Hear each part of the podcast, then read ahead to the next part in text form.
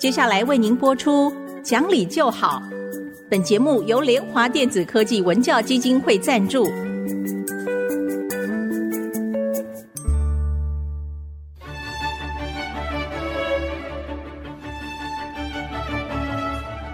在日常生活当中，人们的不理性行为经常是隐藏在看似理性的包装和掩盖之下，很难被察觉。凡是讲理，所有事情就会简单得多。讲理的必要条件就是丰富的尝试。请听红兰教授主持的《讲理就好》。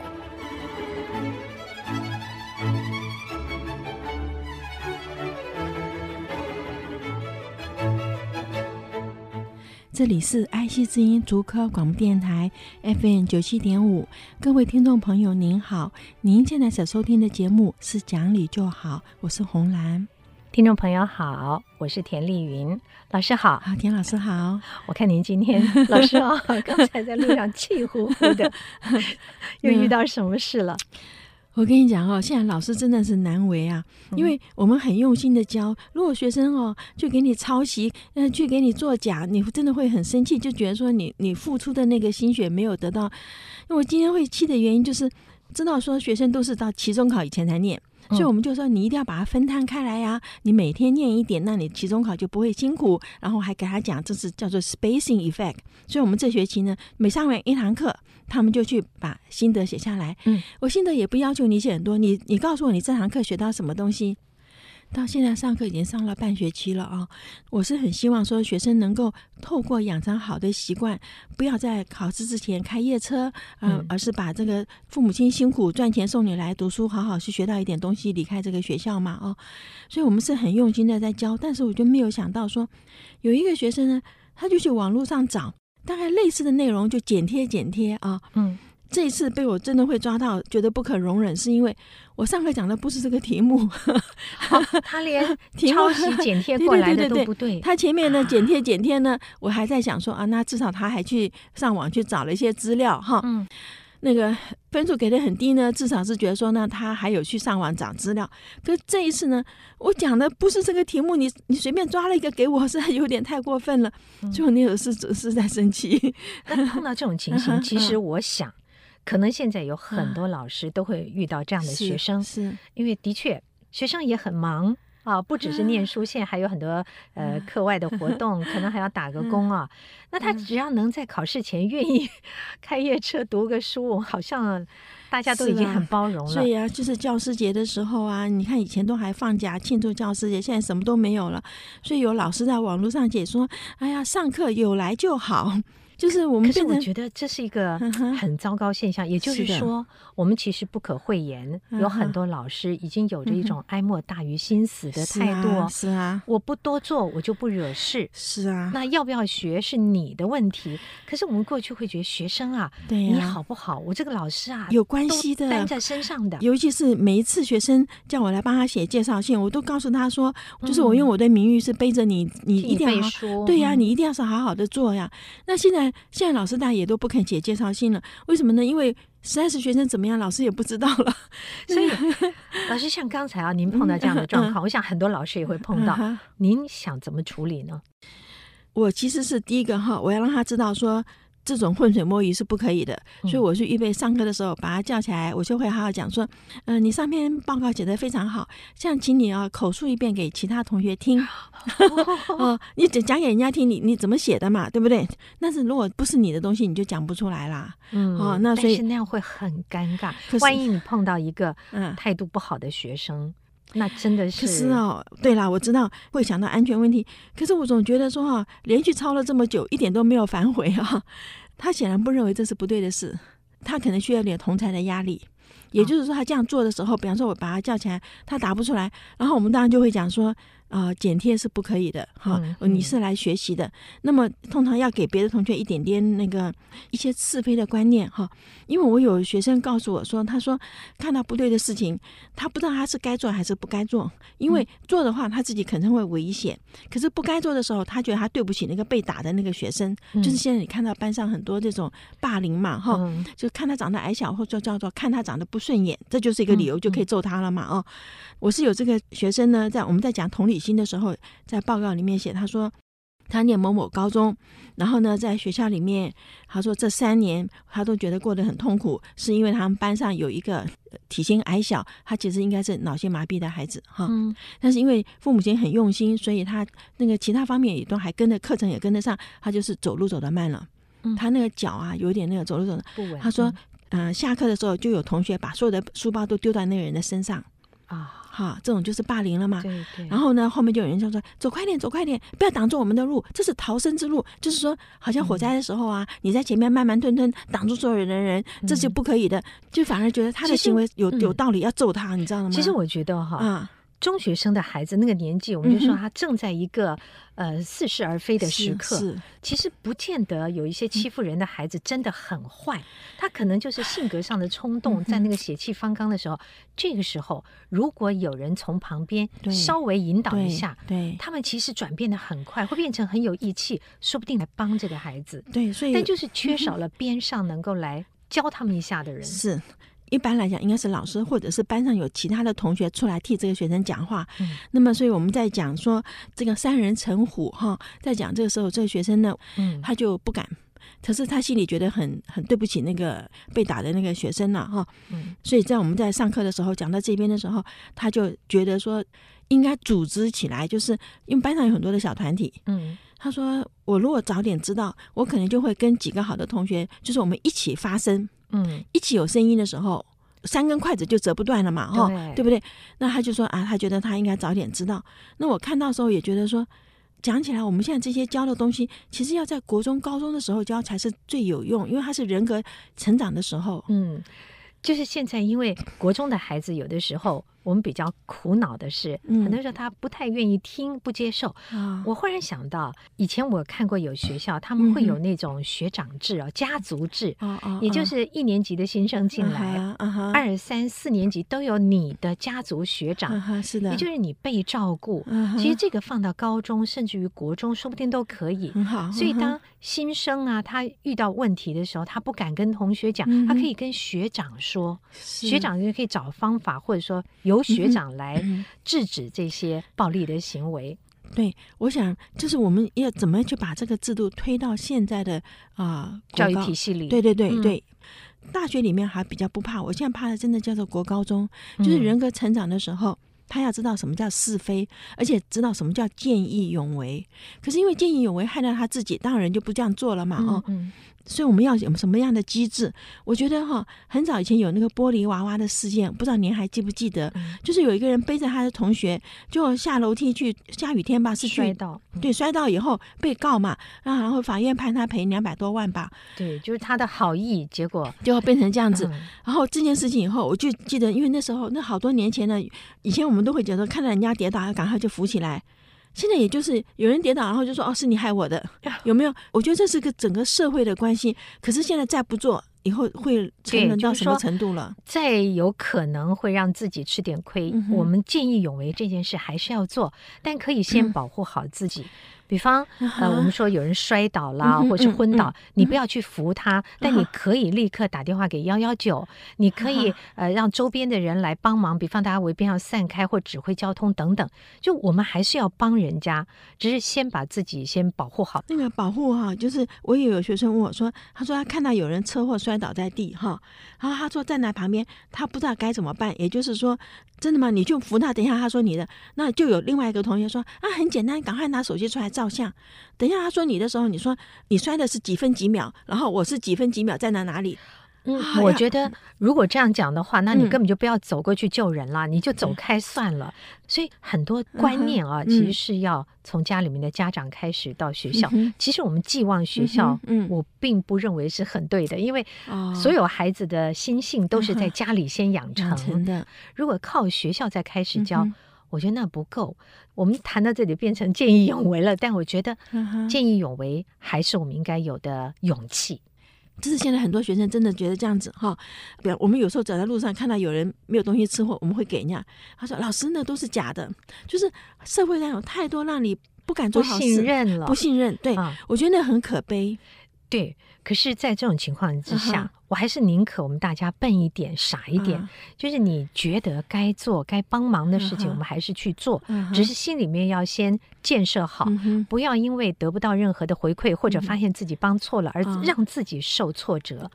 Uh. 哎，老师，我们其实刚刚在讲作弊的，不是抄袭的事情哈，没错没错，抄功课的事情。呃，结果走到这里，我想是不是我们待会儿再回到这个学生们念书这件事上？是的，是的，我们这边休息一会儿，我把思虑整理一下，实在是很生气，觉得好像不晓得该怎么办了？你晓得吗？哦，好，我们这边休息一会儿，马上回来。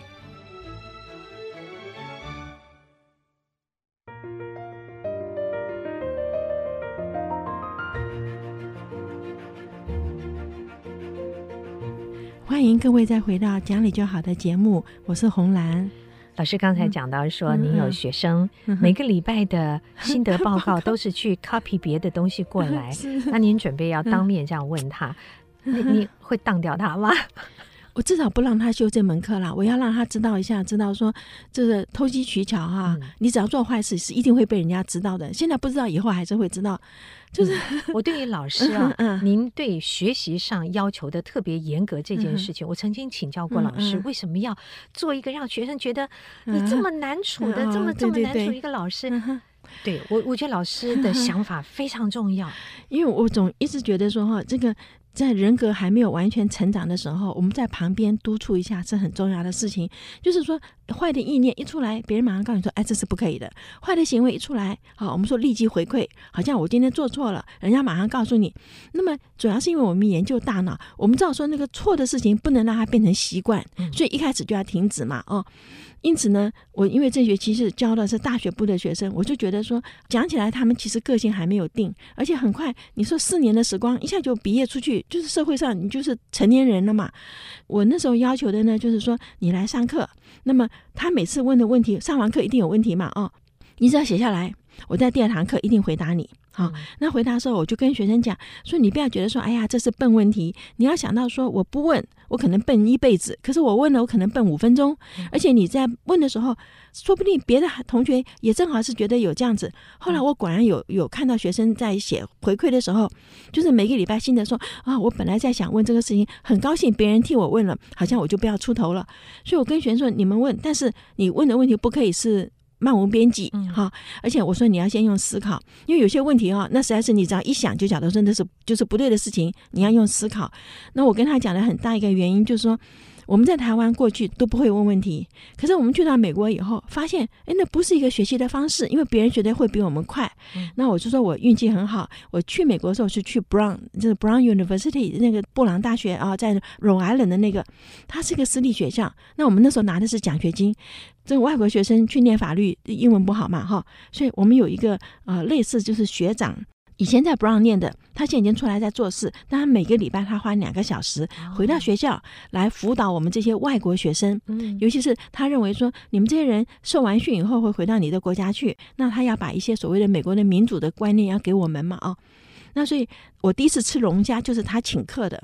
因为你知道我们不可能有钱去吃龙虾嘛，他就请我们去吃龙虾的时候，那我跟另外一个日本的女孩哈，她就开始，她每次都问你今天上完了课对不对？哦，上哪个老师的课？因为他上过，这个老师讲什么什么的，他在问的时候，我觉得我每次都答不出来，嗯，然后就被他要求回去要去思考，他说。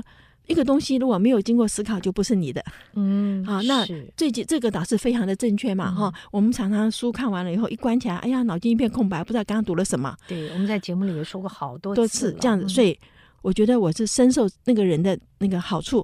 我回来做老师以后，我就在想，我们现在学生真的是不问问题，就坐那边听嘛。那听过去多少，留下来不知道。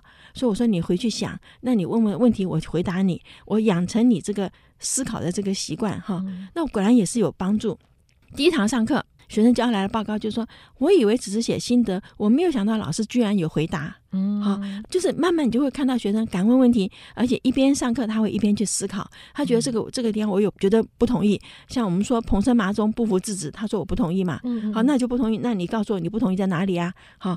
所以，我后来觉得这是个有效的方式。那所以我就是用这个方法。我知道老师要多花时间，因为学生报告来要改嘛，六一般六十个人嘛，哈。而且我觉得碰到一个愿意为你一一解说的老师，那是很不容易的。所以我们才才会发现说，有学生这样子偷懒的时候，我会生气嘛？我们平常也就不知道他有没有上上课是干什么了。可是你这样子的话，我就很知道你上课有没有好好的听。那因为发现很多的学生，尤其是四年级的学生，碰到我们这样子要他去回想，要他去想他学到什么东西，去想很多事情的时候，他就会讲说：“我到现在才感觉到我前面三年在干什么。”好。那你可是都要等到大四才会体会到，所以我们就希望他早点知道。嗯、所以我一直跟学生说那句话叫做“但愿少年有知”。年轻的时候有人告诉我，对不对？那我说当然，后面那句话是“但愿老者能为”。我们这样老了，我还能够做的时候啊，我赶快就去教你“但愿少年有知”嘛。嗯、对，我觉得老师还有提到一点很重要，就是。这些人在毕业出去之后，都要在不同的专业领域里。如果在学校里你是这样混过的，到专业领域你自己表现不好，那还罢了，你会连带的影响跟你面对的人，尤其像医生等等，对，那真是害人了。不只是医生，医生，你看那个保育员呐、啊，我们不是帮他看到说，他给孩子喝的牛奶是七十度的热水，把孩子的嘴巴都烫伤了。然后呢，这个保育员说他不知道嘛。说这个怎么可以不知道呢？我觉得这里面的很大的问题是 我们为什么可以接受他不知道这个理由？哦呀，对，你是做什么工作的人，你的基本的能力都要会有，怎么可以说不知道？这个是，可是你知道，你知道现在学生有很多很多错误的观念呢。我每一次改报告都有学生讲说啊，原来那个是错的，什么什么人告诉我啊，原原来这是错的。然后最主要是他们非常接受外面补习班给的一些观念，尤其是我们在讲记忆，在讲睡。眠的时候啊，他说补习班有教他说醒九十分钟，睡九十分钟，理由是我们九十分钟是一个 cycle 哈，从你醒去睡觉到你做完梦起来是九十分钟。他说你就开闹钟睡九十分钟，醒来读书九十分钟，你再睡九十分钟。我说这人不是这样子的呀，对，哈，他不是机械可以这样切换。所以这就什么，就是抓到一个实验上的一个证据，睡眠是九十分钟一个 cycle，然后就拿鸡毛当令箭。